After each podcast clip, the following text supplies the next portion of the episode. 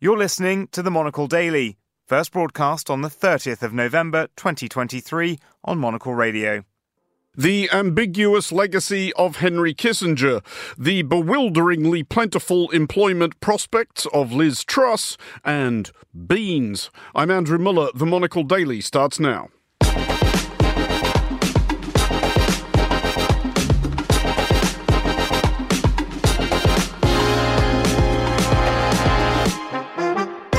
Hello and welcome to the Monocle Daily, coming to you from our studios here at Midori House in London. I'm Andrew Mueller. My guests, Carole Walker and Ivor Gaber, will discuss the day's big stories. We'll have Henry Rees Sheridan's latest letter from New York City and a tribute to Pogue singer Shane MacGowan, who has died aged 65. Stay tuned, all that and more coming up right here on the Monocle Daily.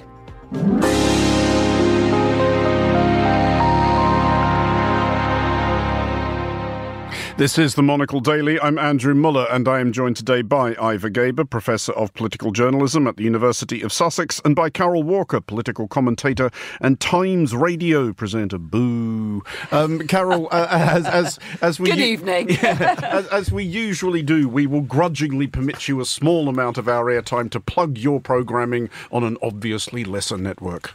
Uh, yeah, I um, present a nightly show uh, on Times Radio, but I'm also really still uh, a political journalist, Andrew, and uh, spend um, not every day, but I do pop into Westminster quite a lot. Uh, Prime Minister's questions, um, and it, it does just seem at the moment as though our current Prime Minister Rishi Sunak every week arrives with a, a, a tray of custard pies, which he offers to his um, opposite number, Sir Keir Starmer, who duly lobs them at him, and, and this week was uh, was no exception. So you've been there for the opening salvos of the Anglo-Hellenic War of 2024. we shouldn't tempt the fates, 23. really. Yeah, Uh, I know. I'm, I'm anticipating, Ivor. that This is this is the this is the early stages. It'll it, it'll take a while to get going properly. I don't think we'll see Greek gunboats up the Thames for another few weeks at least. Yeah, I mean, Rishi Sunak had an opportunity this week to try to um, calm things down. This, of course, for people who haven't been following this, is the row over the Elgin marbles, as we call them in the UK, the Parthenon sculptures. The Greeks want them back. And when the Greek Prime Minister came over, he happened to mention during an interview that the Greeks want the marbles back, which has kind of been their position for a couple of hundred years. But um, Rishi Sunak got very cross, cancelled a meeting, um, and has been doing all he can to fuel this diplomatic spat with Greece ever since. Um, and yesterday was accusing um, Kyriakos Mitsotakis, the Greek Prime Minister, of, of grandstanding. Um, which, to be quite honest, doesn't even seem to have impressed many of his own side, let alone anyone else. Uh, and is a bit rich coming from the flouncer rather than the flouncey. Um, Ivor, I, as I understand it, we are we, we are now obliged to curtsy in your presence. It is not obligatory, but some people feel more relaxed if they have. You you are now, in all seriousness, Ivor Gaber OBE. I am, um, and I'm modestly uh, flattered. Uh, uh, what do they What do they call it when you suddenly feel you've been given a role that you're not worthy of? Having said that, what's, what, I'm trying to think of the word. You know, when you're you assume. Uh, imposter syndrome, is that imposter what you're syndrome. of? But you shouldn't have it either. Congratulations. Well, It It is, was it, is, not- it is excellent. Do, do, do feel free to, to big note uh, briefly Well- about why you have been well- thus garlanded. Very briefly, because I am slightly embarrassed by being an officer of the British Empire. Although I was emailed by somebody who's got a campaign to change empire to excellence, which I think is a rather good idea. Um, I, for many years, have laboured in the barren fields of UNESCO fighting for better measures for the UN to be more involved in journalistic safety. And much to my surprise, had a, quite a lot of support from the British government, and we eventually managed to get the UN to adopt a plan of action which is now rolled in. And essentially, what we're doing is journalists are very aware of journalistic safety, trying, working with courts, police, and so forth to make them aware of that this is a big issue and if you want to have any pretensions to democracy you have to protect your journalists. Now as i say that in the wake of we're currently experiencing the biggest death toll of journalists in recent times because mm-hmm. actually the rates the number of journalists being killed worldwide has been going down and down and down. But this year in surprise, surprise, Israel and Gaza, obviously mainly Gaza, over 50 journalists or media workers have been killed, and that's going to send the graph shooting up. Anyway, I spent many boring meetings and lobbying and writing agendas and so forth, for which I was completely unpaid, but I have got a gong. Well, I, I would say that the, the post nominals and the medal are the very least you deserve. Congratulations, sincerely. Yeah, um, absolutely. Many congratulations, Ivor. Uh, we will be starting with the passing of Henry Kissinger, former US Secretary of State and National Security Advisor, who has died at the age of 100.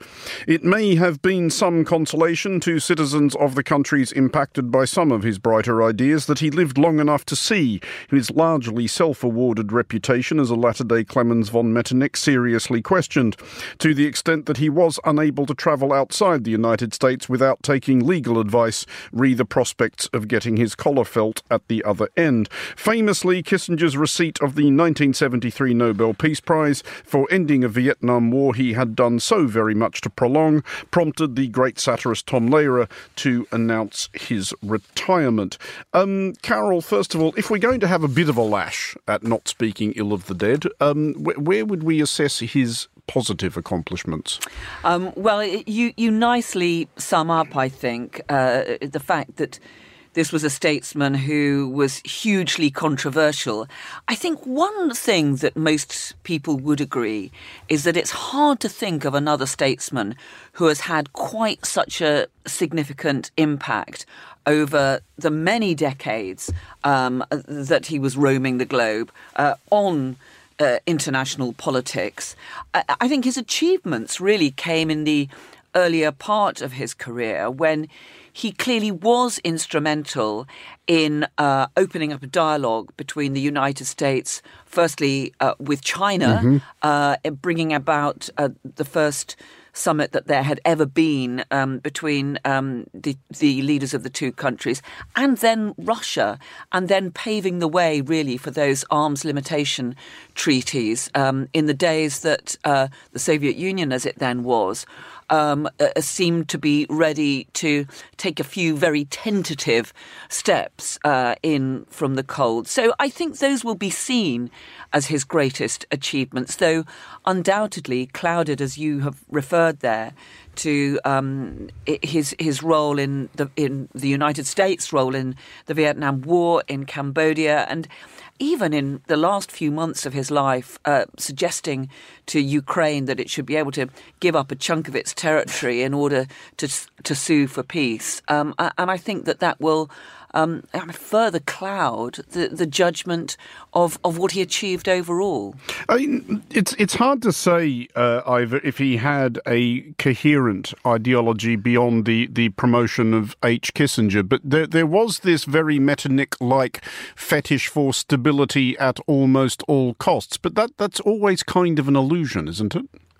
It is, but people who, who hold it don't see it. But I do think there is a coherent ideology, which was um, American supremacy. Mm. Um, that he saw America as a source of worldwide stability and peace. I mean, people have argued, you know, he did bring, he was instrumental in ending the war in Vietnam with not a great, I mean, at the expense of 50,000 civilian deaths in Cambodia and Laos. Um, and it lasted two years, and then the, the North Vietnamese took took the South, so it was pretty pointless. Well, we all know it was a pretty pointless war in the first place. But I do think there is talk. What is it? Talks something about carry a big stick. Talk quietly, carry a big stick. um, he was a diplomat. People do speak greatly of his personal charm. I never saw it myself, but he, he, he, he had an incredible address book, so to speak. Um, and if you look at the tributes being paid to him, um, a lot of people in powerful positions now or in the past seem to have known him and sort of liked him. Just one final word, and it's rele- very relevant today. He was he grew up in Nazi Germany, a Jewish family um, his parents escaped. He came to, so local boy made good. You know, um, there there was a background there that mm-hmm. he had seen what happens if you allow dictators, if you like, to run amok. Although, having said that, I suddenly he, he went on to encourage quite a quite a few of them to do exactly that. Saying, so I think I would with, withdraw that remark. But nonetheless, he had a coherent philosophy, and that was the American century. Um, did he also, Carole, possess a remarkably, well, for him, useful understanding of, of how the media worked? Because he did become a, a celebrity in a way that certainly most politicians and very much most diplomats do not. I, I was minded earlier to look out the transcript of an interview I did, God, ages ago now, 2001 with Christopher Hitchens, around the time that Hitchens wrote that book, The Trial of Henry Kissinger. And, and I asked Hitchens about how he saw. Um, um, Kissinger's own reputation management. Um, and what Hitchens said was this, and I quote him he said, It was done the same way celebrities generally do it. You give access to people, you keep them guessing as to who is favoured and who isn't. You trade access and leaks in return for your version appearing in the paper, and you get them to write you up as someone larger than life. And once they've done that, it's quite hard for them to climb down and say, Actually, we blew up a rather dubious and mediocre fellow into a superhuman figure. Uh, in order to take him down, they have to admit that they not only missed the story, but that they were part of the falsification of the record. Oh well, I mean, who am I to argue with Peter Hitchens, who is uh, clearly knows a lot more Christopher, about Christopher, that was. Oh, Christopher Hitchens. I, I apologise. I apologise. Uh, um, uh, yes, uh, Henry Kissinger clearly um, was personally hugely ambitious mm. and used the media to further his personal reputation. But I think what he then seemed to do is to use his reputation to um, in the course of his negotiations around the world. And Ivor mentioned his background uh, growing up mm-hmm. in Nazi Germany. He did then play quite a significant role in the Middle East in the 1970s and helped bring about um, what was seen at the time as some huge achievements in um, bringing about um, dialogue and agreement between Egypt and Israel. Um, and he did seem to use the force of his personality and his reputation to at least ensure that people listened to him. Now, he also uh, was known for having told completely different things to different sides. Um, diplomacy. diplomacy, telling them, telling each side what they wanted to hear. Um, but it does seem as though he used that personal reputation, um, which was partly built up through his willingness to, to talk to the media, his colourful turn of phrase, that gravelly voice, uh, and that he did turn to his advantage uh, in in his diplomatic missions. Although, of course, uh, things like his record in Vietnam, where he yes, got the Nobel Peace Prize for bringing um, the Vietnam War sort of to an end, um, but then was instrumental in this bombing of Cambodia, which led to a, a, terrible sequence of events and many loss of lives in, in that country. I mean, Ivor, just a final quick thought on this. In a, a properly, evenly just world, which I realise we do not live in, but would Kissinger have ended up in the dock over Laos, Cambodia, Cyprus, Chile, East Timor, whatever you're having yourself? I, am going to be a politician here. I thought you were going to ask me, should he have got the Nobel Peace Prize? to which I think there's universal agreement he shouldn't. Um, should he end up in the dock? You know, it raises a very interesting question about whether to what. I mean, he what he wouldn't have called himself a politician, but to what extent should politicians um, be subject to decisions by their government when they are no longer in office. Mm. Um, how much personal responsibility? I mean, if you, I've just been reading a book by a friend of mine, um, which I, w- I will plug. By go right it, ahead. It's about it's by a friend John Silverman, who you'd be familiar with, as a BBC correspondent, who I spoke to the other day. Ah, right. Who's done an investigation? We're way off track here, but I will come back um, into why in post-war Britain, do you know how many war crimin- Nazi war criminals were prosecuted in Britain? I do not. One. Um, and he's investigated it, and there's all sorts of reasons. Excellent book. Was that um, William Joyce? No, no. William Joyce was executed. He wasn't an, he wasn't a Nazi war criminal. I suppose he was, but he, mm. these are the people who worked in the death camps and so forth. And plenty came over here. And P.S. The British Secret Service found them very useful in the Cold War, which is perhaps why they weren't prosecuted. But we'll we'll move on. And I've completely lost my train of thought. uh, we, oh, prosecution. Yeah, prosecution. So so he raises the question to what extent the, the one of the excuses used, and this does come back. It's quite difficult in a court of law to prove individual responsibility mm. as opposed to um, being part of a government, part of an organisation. Should he be prosecuted? Um, my heart says yes, my head says it wouldn't have been any point, but it would have been quite fun to watch. Well, sticking with the subject of diplomacy, it would appear that US President Joe Biden has done what the entire United Kingdom could not and found a use for Liz Truss. The former Prime Minister, who served in that role just seven weeks longer than anybody at this table, has been informally enlisted as some sort of emissary in Ukraine's cause, rallying support among isolationist American conservatives who appear increasingly keen on ushering Ukraine beneath the bus. Truss, who was famously outlasted by a lettuce, and it has been unkindly suggested could probably be outwitted by one, may have found the international role she clearly craves. Carole, is this necessarily a terrible idea if it has the desirable effect, i.e., turning some of these conservative headbangers around on the subject of Ukraine? Well, what appears to have happened here is that a, um, a perfectly well meaning group uh, called the Conservative Friends of Ukraine, who do all they can to bolster uh, support in the UK and uh, around the world for Ukraine, uh, had planned a trip to the United States to try to uh, bolster support, mm-hmm. in particular amongst Republicans who are holding up the next package of uh, military and other supplies to Ukraine. And Liz Truss seems to have seen this as a great opportunity to get in with um, several Republicans at a time that we um, could quite possibly end up um, with a certain uh, Donald J. Trump in the White House next year and leap in there. And, and um, she, she seems to have kind of hijacked this entire deputation and now um, positions herself as the leader of this delegation that is going in there and has used the opportunity to say how um, we need a Republican in the White House without mentioning any names and saying, of course, she's not going to get involved in the US um, presidential um, election. Um, but look, they, what they are engaged in is an important mission. Um, there are many, particularly right wing Republicans, who um, don't want to carry on giving so much money and military hardware to Ukraine, particularly when they want to send it to help the Israelis mm-hmm. in their fight against Hamas. Uh, and uh, she is trying to use what influence she has. And weirdly, some US Republicans um, seem to think that perhaps they should have, at least listen to what she has to say. Weirdly is the key word, Ivor, but which is stranger?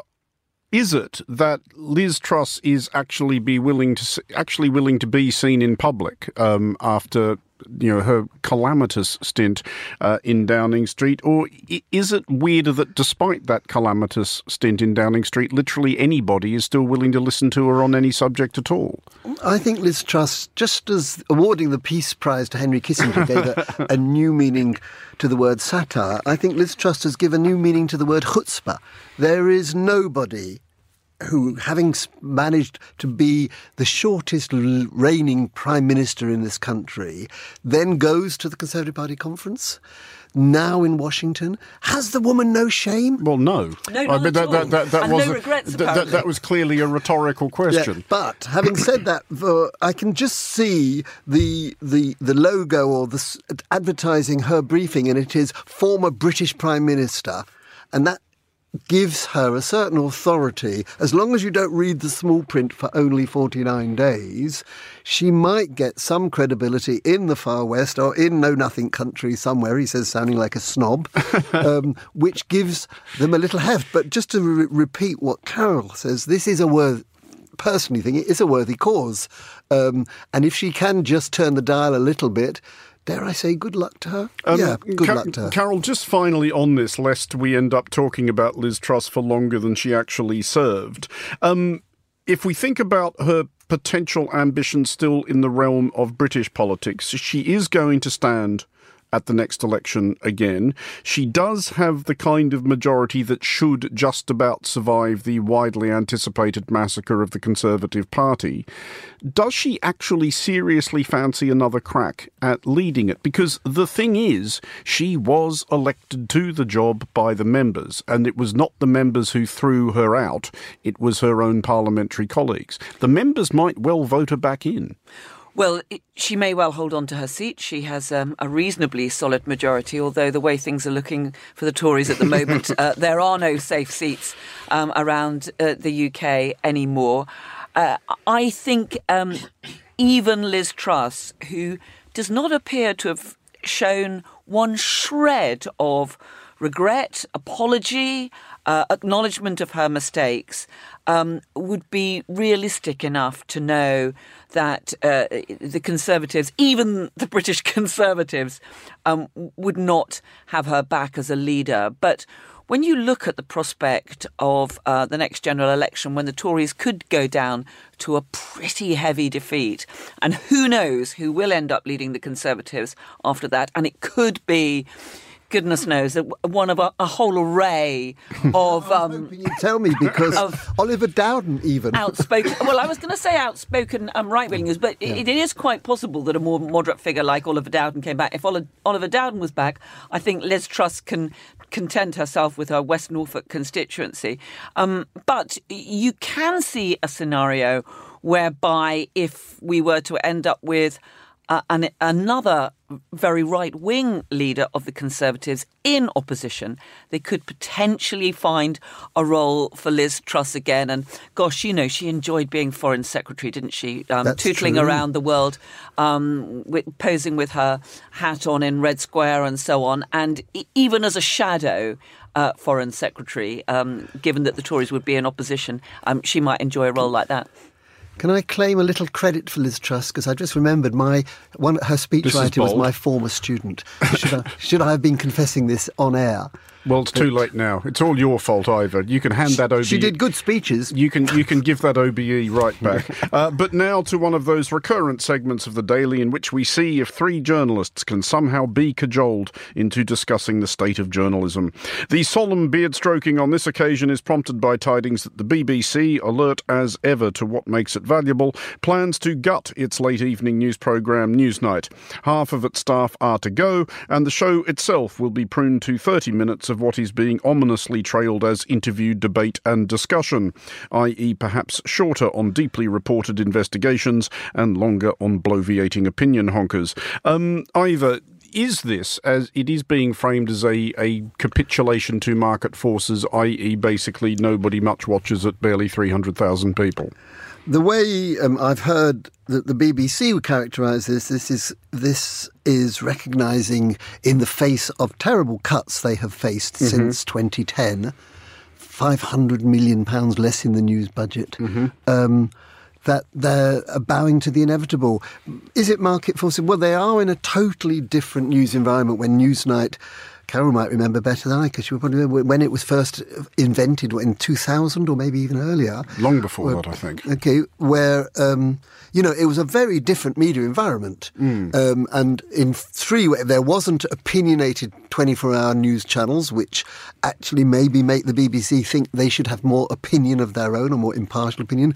There obviously wasn't social media, and there wasn't a public, which is now it's a phrase that we news avoiders news avoiders, 300,000. Well, it wasn't that long ago when Newsnight was getting twice that. So something is going on, and the BBC is responding to it. Personally, I, I, I regret it, and um, I think we'll be the poorer for it because it was is a great program. But you know, the world is changing. Uh, Carole, there is at the heart of this, I know, an argument which goes on in the BBC about the degree to which an institution like the BBC should respond to market forces. On the one hand, they do have to provide a, a service to their licence payers, which is which is everybody, so they can't be too obscurantist.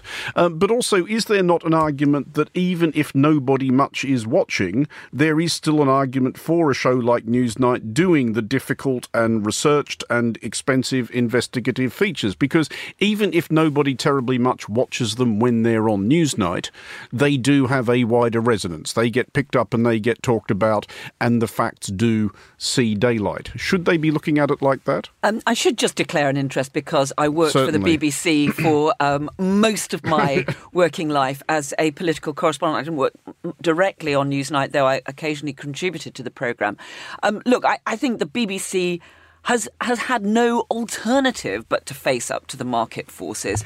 Uh, as Ivor has pointed out, you know, you now have a plurality of uh, other channels that people mm-hmm. can watch uh, GB News, uh, Talk TV, um, Al Jazeera, Sky News, and, and so on. Uh, there are a couple of, I'm sure, excellent radio stations people could be listening to. Uh, of course, Monocle. Um, uh, Times Radio also has a brilliant night t- nightly show, um, and they've been forced to face up to that. That's why we've seen many rounds of cutbacks in the news division. But I think the problem for Newsnight is if, as it says, it's going to have to just cut down on all those serious investigations, um, the exclusives, things like uh, the interview with Prince Andrew, which of course mm-hmm. took months and months to establish. If it's going to be just another programme that has a bunch of talking heads, probably less outspoken and shouty than they are on a couple of the other uh, channels, then Newsnight completely be- does become utterly irrelevant. So I think the problem is that uh, it is now in this situation where unless it is distinctive, there's no reason for anybody to tune in well, and watch it. I mean, either there is a dynamic here which I think is familiar to anybody who has worked long enough in media. You will see this particular merry-go-round go round at least once, i.e., some brainiac somewhere approaches a, a very solid product with a very loyal audience and decides, no, we must go chasing a different audience, and in so doing, doesn't find the new audience and alienates the one they already had. Well, Carole, like I, and I also worked at the BBC, although not quite as long as Carole, um, will have sat in on numerous meetings on radio and TV channels where people said, we've got to attract a younger audience. um, and I mean, I once, I remember saying to the controller of Radio 4, another of my ex students, um, that's when you know you're getting old when you're ex students, uh, saying, um, and I said, people, young people have got other things to do than listen to Radio 4. And to come back to a serious point you make, the BBC has a a universal mission to serve all audiences, and that includes people who want serious talk at mm-hmm. 10.30 at night. So even if they're in 300,000, I suppose they would say they're serving it. But the market for they ha- they've got a very difficult job of balancing market forces, as you rightly say, with the fact that they have, through the licence fee, an obligation to serve the whole of the United Kingdom in all its diversity. It's a tough ask. I mean, I think they do a pretty good job, but there are occasional pinch points, and we're seeing one now. Well, we shall move along to extraordinary developments in the realm of beans. Uh, workers in a factory in Lincolnshire have canned the first ever commercial crop of baked beans grown in Britain. Baked beans, staple dish of the bone idle or hungover, are haricot beans, hitherto imported from the United States, China, Canada, or Ethiopia. The British beans have been bred to thrive in this country's somewhat milder climate and are being promoted as a fuel saving, environmentally alternative, though it seems vaguely inevitable that some reason will be found why they turn out to be vastly more expensive than those flown in from further flung locales. Um, first of all, I, I, just want to gauge the attitude of the table to baked beans. Carole, first of all, where are you on them? Do you, do you enjoy them? Do you have a favourite baked beans recipe? Yeah, I mean, just just a delightful comfort food, a, a reminder of. I mean, that was that was my tea when I was little, when I was yeah. growing up. And for people who are listening around the world, perhaps they they don't realise realise that baked beans on toast is is such a quintessential, I think, English rather than British dish. And so for me. The, the Scots would fry them. Yeah, I'm sure they, they, they probably have some. Um, or coat them in batter. Yeah, or, or add a, a, a, dash of whiskey or something strange. But um, I, I, they do have a special part in the um, British culinary history, and for me, they are, yeah, a, a quick. I mean, and they're actually apparently reasonably healthy. I mean, you are right about their, their primacy in the British diet, Carole. i I was startled to discover earlier today a, an approximate figure for the number of tins of baked beans consumed mm. by your people mm. every day. Do you know what it is? It's about a million a day. It's two million a day. Two million wow. tin, tins of now, beans. I, I, I have two um, gems to offer you because doing on. my research. Um, firstly, um, I'm very delighted to have with me my a former student of mine from India who tells tells me that they have solved the problem of the F word associated with beans. Mm-hmm. I'm talking here flatulence. Obviously, I, I can say that they have a spice called ring, Was it ding? Ooh, ring, an Indian spice that they insert into their beans, which solves that problem. But the more interesting gem, because I could see you look completely nonplussed by that, is that the cousin of the baked bean is my particular favourite. Do you remember tin spaghetti? Uh, very, very vaguely. Tin spaghetti on toast in tomato sauce and Oh no! Did, did, did you like? Did you favour the stringy spaghetti or the spaghetti that was manufactured to look like letters of the alphabet? Stringy. Oh no, it had to. It was proper spaghetti. You, you not- didn't. You didn't have the alphabet alphabet spaghetti. the reason it sticks in my mind very quickly is my Italian teacher came to London, thought he spoke English pretty well, went into what we call a greasy spoon, and asked for spaghetti because he was feeling nervous and he knew spaghetti. And when the lady behind the counter said, on toast or on a sandwich, he realised his English wasn't as good as he thought because how could you possibly have spaghetti on toast or in. did did he immediately flee for the airport He and did. never He been left- seen he- again? he- Yeah. Well, he did see again, but left. However, so I deviate, but I totally agree with Carol. I think baked beans on toast is wonderful, sustaining comfort food. I love it. So we're all clearly excited for British baked beans, but is there a serious point here, Carol? Is food air miles something we should care more about as we blithely throw Peruvian asparagus and Moroccan carrots into our shopping trolleys? Yeah, well, I can tell you, Andrew, that um, when we were going to talk about this story, I, I mean, I was shocked, I tell you, shocked to discover that all these years that I've been eating what I thought was this quintessential English dish, and the beans come from um, the United States, Canada, Nigeria, or China. And uh, I'm somebody who does. Fake I'm, news. I think it's fake news. I do try and, and shop. I do try and shop we, in we, we, markets. we've we've got a penetrating insight into the British psyche generally. We Yeah, yeah. we thought that was ours, and it turned out we just nicked it from somewhere else. It's like welcome to the last several centuries of your island's history. Yeah, I mean, I, I am somebody who who tries very hard to um, buy uh, produce that is produced as locally as possible. Um, you know, I, I don't buy Peruvian uh, beans. I do have a weak spot when it comes to avocados because, um, yeah. certainly not Australian wine. Hey, your loss. Um, uh, but but if we can produce uh, beans on toast and used haricot beans, um, I, I would have thought they would be cannellini, but there you are. It shows you how the ignorance about the food that I've been eating all these years. Um, and they can be grown in the UK. That has to be good. We apparently um, about fifty percent of what we eat here in the UK is home produced, which is not bad. But clearly, when we look at all the huge disruption that there has been to supply lines of all kinds of things, the more that we can do, and if farmers can adapt to our changing climate uh, and produce the beans here in the UK, well, I mean, that, that's fantastic. On that heartwarming note, Carol Walker and Ivor Gaber, thank you. But listeners, don't go away. There is plenty more. Specifically, our letter from New York City. Here is Henry Ree Sheridan. New York Republican Congressman George Santos says he won't run for reelection in 2024. His announcement comes after the release of a House Ethics Committee report that found evidence he, Santos, broke the law. The committee unanimously voted to refer evidence of the congressman's alleged wrongdoing to the Justice Department. CBS News congressional correspondent Scott McFarland joins me now here on the set. Scott, what does the Ethics Committee report say?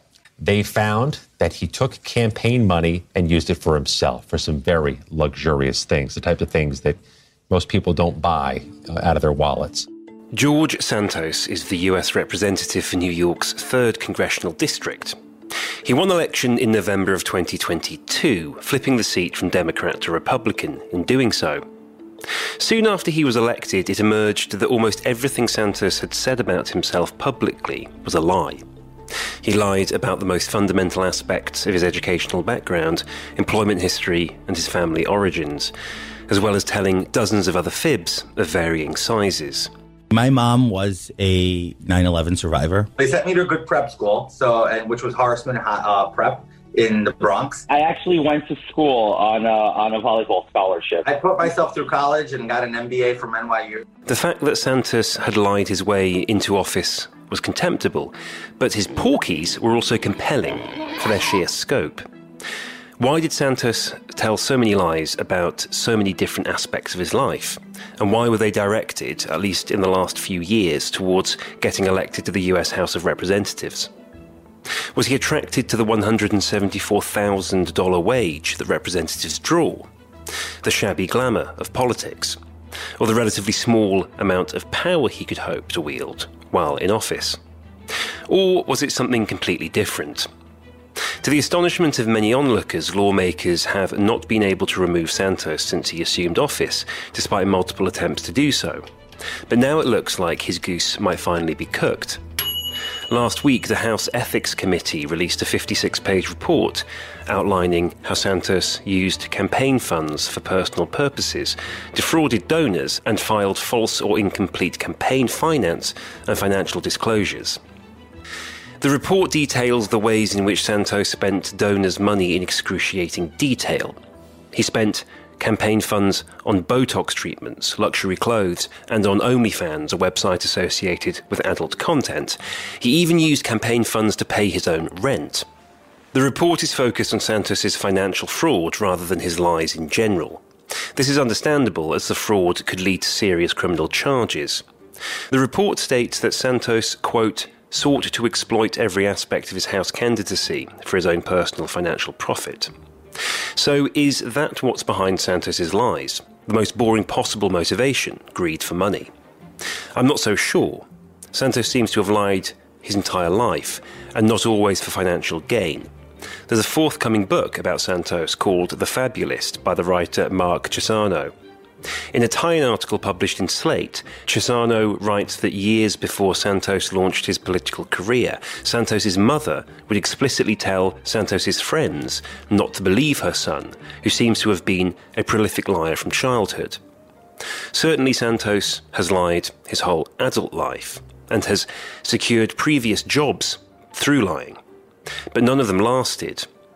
As Chesano observes, Santos may have seen politics as a field that he could barge into and succeed in through sheer force of personality and the creative relationship to the truth that comes so naturally to him. A lot of people overstate in their resumes or um, twist a little bit or ingratiate themselves. I'm not saying I'm not guilty of that. I'm just saying I've done so much good work in my career. I want to make sure that if I disappointed anyone by resume embellishment, I'm sorry. So, what happens now that the extent of Santos's wrongdoing has been officially laid out? Democrats are aggressively pushing for a vote to expel him from the House. Only five representatives have ever been expelled before. Santos's Republican colleagues are calling on him to resign, keen to avoid a divisive expulsion vote. Even if he somehow manages to cling on, after the release of the ethics report, he said for the first time that he would not run for re election in 2024. His expulsion would trigger a special election in New York's 3rd Congressional District. Those who run can expect to be the subject of a significant amount of fact checking. That was our New York radio correspondent Henry Rees Sheridan. And finally, on today's show, today's news of the death of Shane McGowan, former singer with the Pogues at the age of 65, has prompted two contradictory kinds of surprise. One, that he lasted this long, all things considered, and two, that he was mortal after all. Among many tributes today was one from his fellow poet, Irish President Michael D. Higgins, who described McGowan accurately as one of music's greatest lyricists side of you with bottles in their hand. You need one more drop of poison and you'll dream of land. MacGowan became best known for Fairy Tale of New York, a bleakly hilarious festive duet with Kirsty MacColl, which made the Pogues as inescapable a part of a British Christmas as Slade, Wizard, Jona Lewie, and Wham. It's a great song, but not entirely representative of the Pogues, who originally made their name in what turned out to be the surprisingly fertile middle ground between Irish folk music and English punk rock. The Pogues' second album, released in 1985 and produced by Elvis Costello, was named after Winston Churchill's possibly apocryphal quip about the three pillars of the Royal Navy rum, sodomy, and the lash. Playing us out is the opening track, This Riot in a Cemetery, the Sickbed of Cuchulainn. And that is all for this edition of the Monocle Daily. Thanks to our panellists today, Carol Walker and Ivor Gaber. The show was produced by Laura Kramer and researched by Harrison Warlock. Our sound engineer was Sarah Nichol with editing assistance by Mariella Bevan. I'm Andrew Muller here in London. The Daily is back at the same time tomorrow. Thanks for listening.